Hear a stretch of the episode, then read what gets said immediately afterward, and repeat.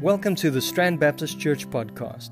New episodes will be made available every weekday for the full duration of the lockdown here in South Africa. For more information, please visit our website at www.strandbaptist.org.za. Thank you for joining us and welcome.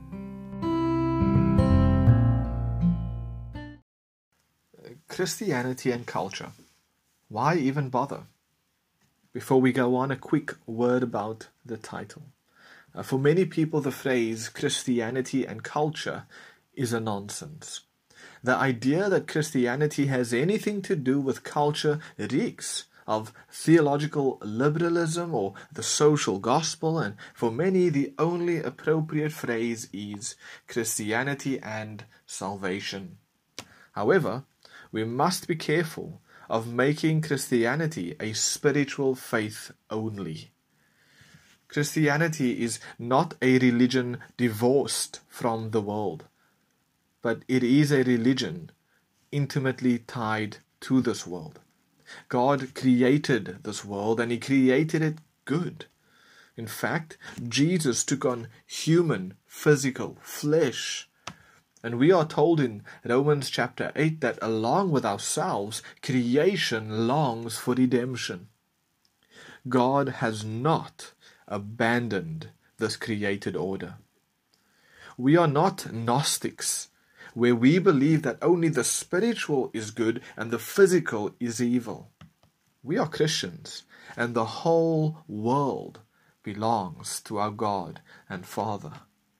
Listen to the words of Romans chapter 8, verse 22 to verse 23 the Apostle Paul says, For we know that the whole creation has been groaning together in the pains of childbirth until now.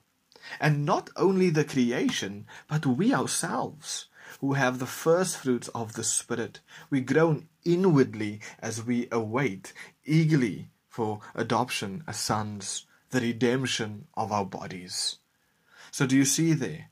Along with us, creation groans and is waiting for redemption. God has not abandoned this world.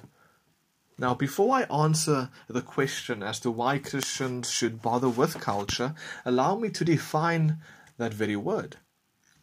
What is culture? Uh, the word comes from the Latin word cultura, which means agriculture.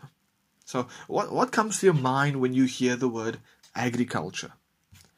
I am by no means a, a farm a guy, a rural man. I was not raised in that world, but even for me, when I hear the word agriculture, words such as sowing and plowing and cultivation come to mind.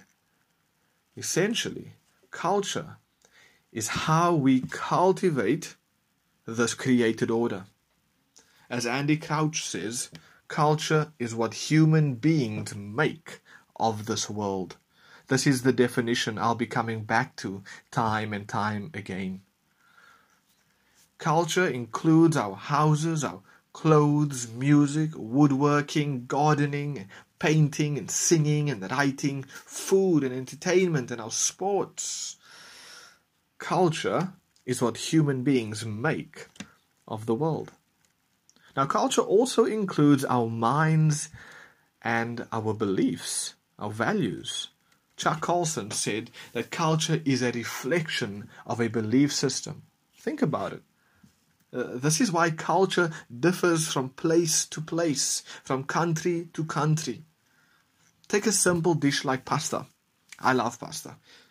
if my wife decides to make pasta and she asks me for any input in terms of ingredients, one of my go to shouts would be add bacon. Why? I love bacon, I enjoy bacon, and importantly, my Christian belief allows me to eat bacon. However, if I was a Muslim and that same situation unfolded it is highly unlikely that I would call for bacon to be added to the dish. Why? My belief, my values dictates even the food that I eat. Our cultural activities is informed by our beliefs and our values. So again, culture is what human beings make of the world. Now, to answer the question, why should we bother with culture? Very simply, we should bother with culture, engage culture, be culture makers because God commands it.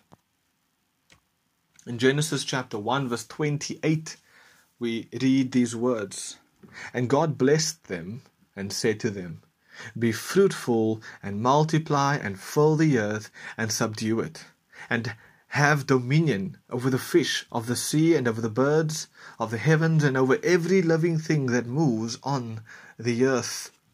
This passage has been called the cultural mandate.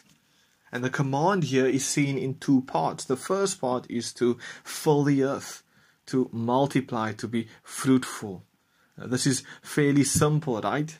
Adam and Eve are to have children and grandchildren and great grandchildren and their children and great grandchildren and grandchildren ought to do the same thing.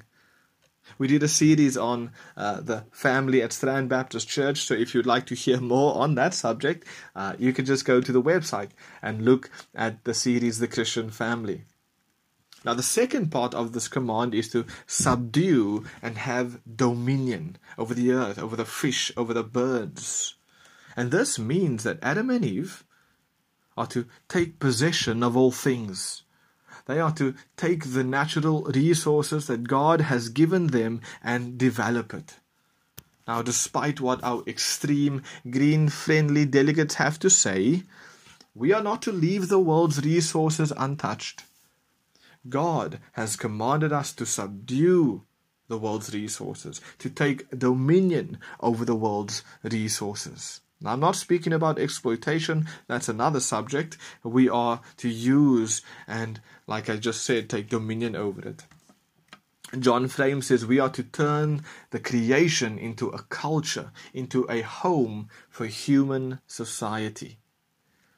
So, to answer that question I raised at the beginning, why bother with culture? Because God has commanded us to. Culture as John Frame quotes, let me end with this, is based on a divine command. Adam must develop culture because that is God's desire. Culture is for God's sake. So it is subject to God's commands, God's desires, God's norms, and God's values.